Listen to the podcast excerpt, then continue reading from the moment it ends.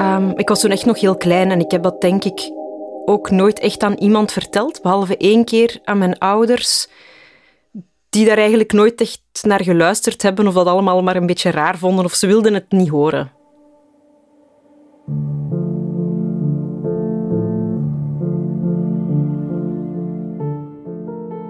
Een verschijning van geesten, vorige levens of bezoek van buitenaardse wezens. Vaak doen we het af als fantasie, onzin. Maar invloed heeft zo'n ervaring zeker. Er is iets vreemds gebeurd. Een ode aan het niet begrijpen.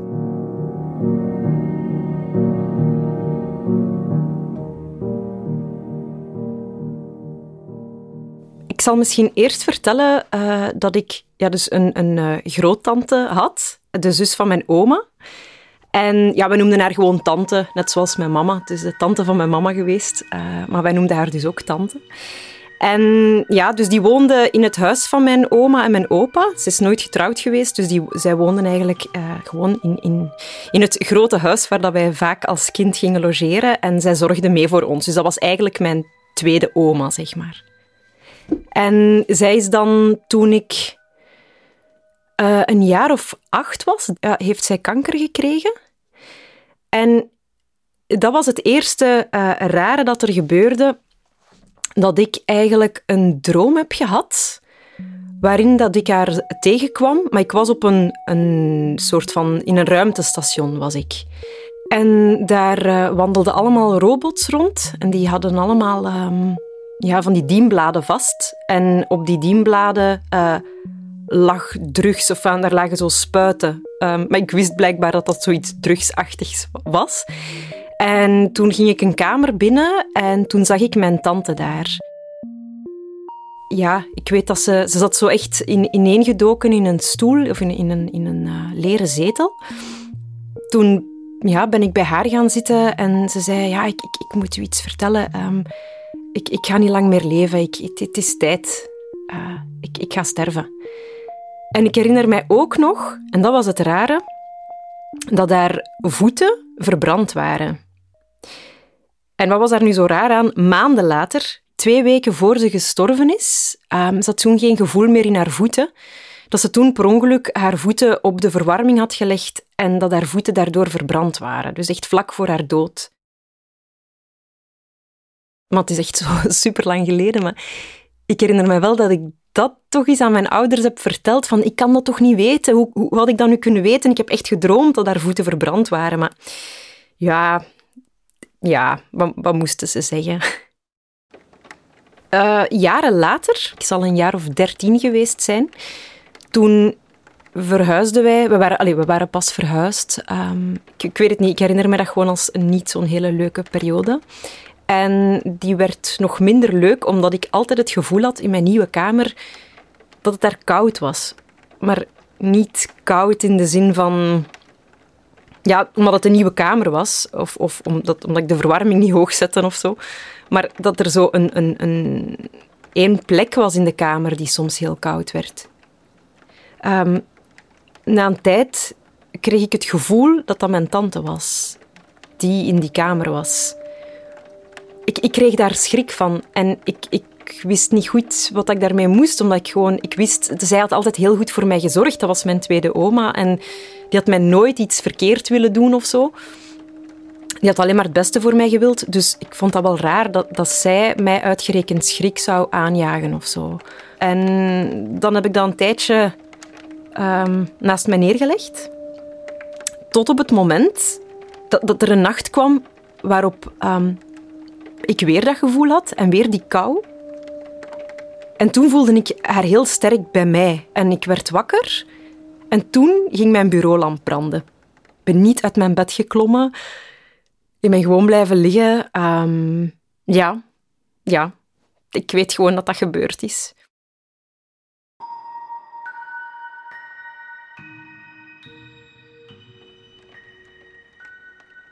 Maar het vreemde was dan, een paar maanden later, toen uh, kwam mijn broer op, een bepaald moment naar mij dus ik heb een broer die 2,5 jaar jonger is. En die kwam op een bepaald moment naar mij en die zei: Ik moet u iets vertellen. Uh, ik heb soms het gevoel dat tante op mijn kamer is en dan wordt mijn kamer altijd heel koud. En ik ben daar bang van.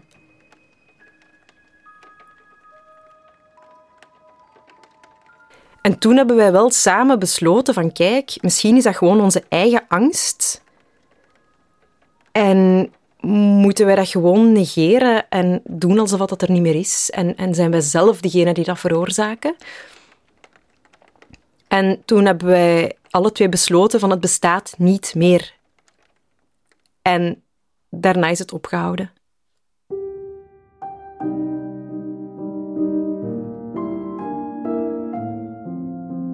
Klopgeesten, demonen, huisspoken. Geestverschijningen maken zich op verschillende manieren kenbaar.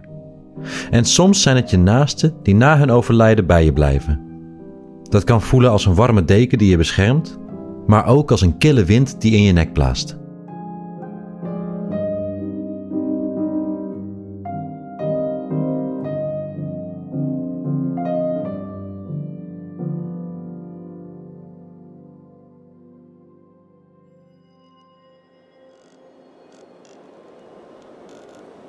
Of ik erin geloof.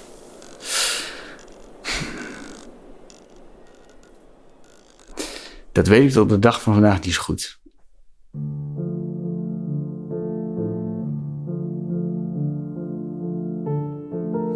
Een verzorgingstehuis in Zeist. En daar werkte ik eigenlijk al heel lang. Ehm, en dan ben ik begonnen met koffiediensten. En ik heb daar een vrouw leren kennen, mevrouw van Lochem. En mevrouw van Lochem is inmiddels, nou, volgens mij is ze laatst 101 geworden, 102. En ik leerde haar kennen. Uh, in eerste instantie zag ik helemaal niet dat het een vrouw was met een oogaandoening. Want dat is belangrijk om te weten. Ze heeft een oogaandoening, dus zij ziet eigenlijk nagenoeg niks. Ze heeft een hele heldere blik, maar ze ziet niks. En deze mevrouw heb ik uh, jarenlang verzorgd. En ik kwam daar altijd binnen. De middag begon dan met een uh, moment dat ik haar brood kwam klaarmaken. Hadden we even een praatje, maakte ik het brood klaar, ging ik weer. En zag ik haar later op de avond weer. Dan moest ik de, ik veel, de steunkousen uitdoen of zo. En uh, tijdens die, dat steunkousen uitdoen in de avond sprak ik haar dan vaak wat uitgebreider. Dat was aan het eind van mijn dienst en dan hadden we het over, eigenlijk over van alles. En ik had een hele goede, of ik heb een hele goede band met haar. Ik ga soms zo nu nog steeds bij de langs. Dus ik kende haar echt al jarenlang, kwam al jarenlang bij haar over de vloer. En dit was een gewone middag en ik kwam weer bij haar binnen en uh, het eerste wat ze zei was...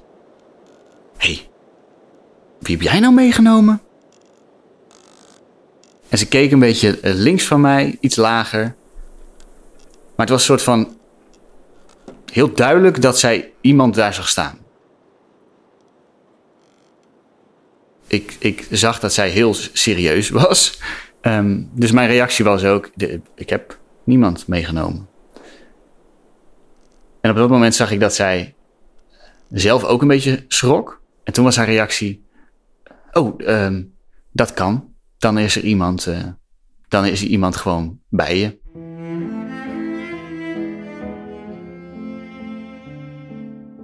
En toen dacht ik, ja, daar is iemand gewoon bij me. dat vind ik helemaal niet relaxed. Uh, want ik dacht, er is niemand bij me. Dus ik heb dat een beetje genegeerd. Ik merkte zij ook, want zij merkte denk ik weer dat ik er ongemakkelijk van werd. En um, dat was dat. Toen ben ik weer naar buiten gelopen met een heel erg onbehagelijk gevoel. En ik wist ook dat ik later die avond nog een keer bij haar naar binnen moest.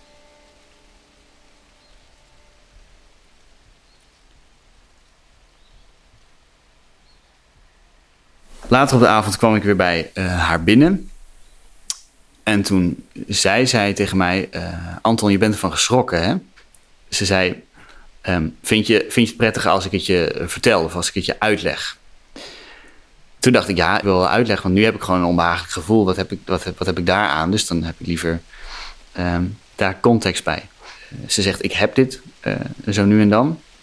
Ze, ze zegt, hebben we het nooit over gehad. Ik wil ook niet per se dat mensen dat weten, dat mensen daar dan iets van gaan vinden van mij of zo. Op het moment dat jij binnenkwam,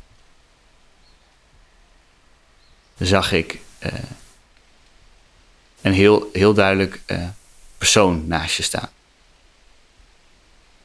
Maar zij kan natuurlijk niet goed zien.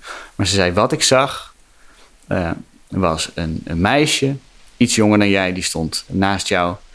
Uh, beetje rond hoofd, knap meisje, die keek een beetje rechts omhoog, keek jou aan. En met een blik van, kijk hem, kijk hem dit eens goed doen. Ze leek heel trots op jou, met een blik van, die je aan een grote broer zou geven.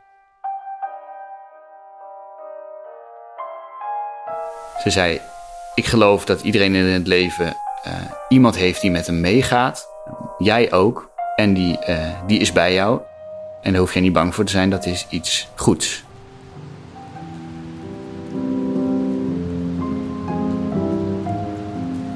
Uh, zeg maar dat gevoel wat je soms kan hebben dat je denkt: oh, wat ben ik toch lekker alleen.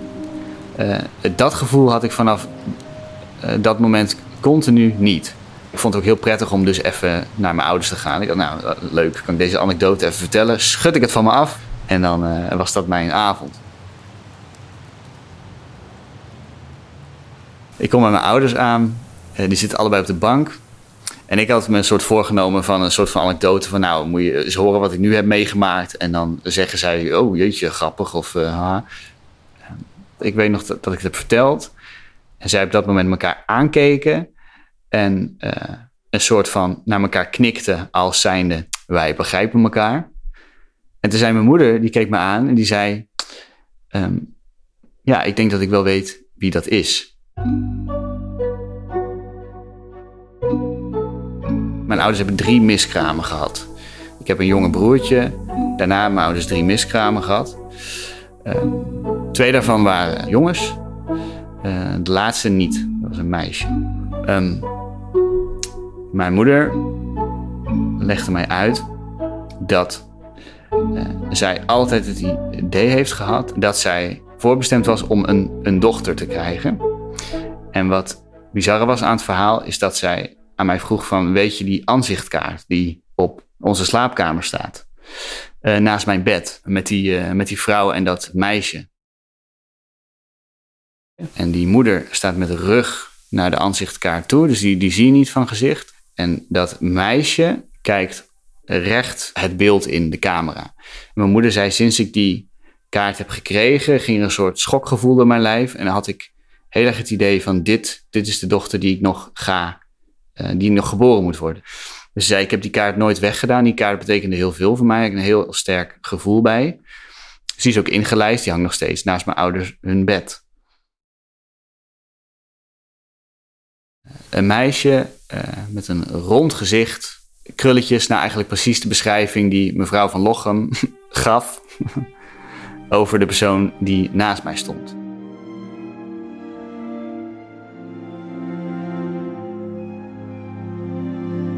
Ik ben later bij mevrouw uh, Van Lochem nog één keer langs geweest dat we het ook echt over hebben gehad. Nou, ze legt het eigenlijk zo uit: een miskraam kan ook, uh, dan, dan is iemand wel bezield. Dus iemand hoeft niet geleefd te hebben, maar iemand is wel een levend wezen, alleen niet geboren. Dus iemand heeft wel een bezieling gehad. En zij, die bezieling, daar gebeurt iets mee. Dus het is niet dat een persoon niet heeft bestaan, maar die leeft nu niet meer hier.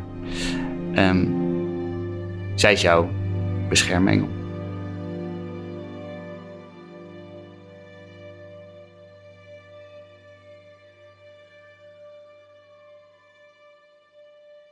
Ik heb wel het gevoel dat je daar als kind ontvankelijker voor bent. Dat heb ik wel altijd gedacht.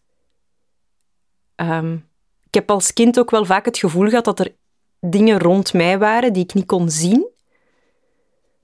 Maar dat is nu voorbij. En ik kan me voorstellen dat als je weer, weer ouder wordt, dat dat, dat dat misschien weer terugkomt of zo. En, en ja, als kind had ik dat, dat gevoel wel. Maar ik, ik, ja, ik weet het niet. Ja, ik zit daar zelf een beetje. Ik, zit,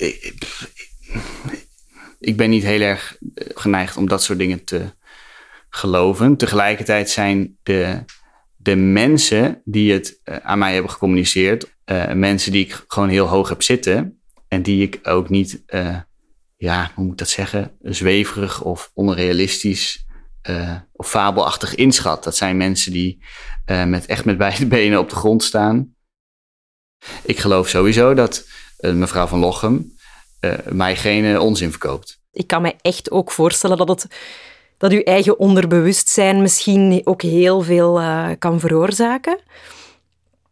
dat als je ergens in wil geloven, dat, dat je ook die dingen begint te zien. Dat kan ik me echt goed voorstellen. Ik denk dat een, een, de menselijke geest wel tot heel veel in staat is. En ik denk ook niet dat er echt iets is na de dood. Ja, ik, ik weet het niet natuurlijk. Hè. Er is altijd zo'n mogelijkheid, want we weten het sowieso niet. Ik merk wel met dit soort dingen, uh, als je het er niet over hebt, heb je het er niet over. Als je er niet in gelooft, dan heb je het er helemaal niet over. Of dan doe je het af als, ja, wat een onzinverhaal. Op het moment dat je iets uh, meemaakt en je gaat het erover hebben, dan komen er ook meerdere verhalen naar boven. Ja, en dat we, dat we eigenlijk, als we gewoon meer zouden voelen en, en minder zouden denken, dat, dat wij, ja, dat we misschien ook wel verder zouden geraken. Ik denk dat er gewoon ook veel... Um, moesten we het ons daarvoor openstellen, dan zouden we, dan zouden we denk ik beter voelen wat dat er aankomt of zo.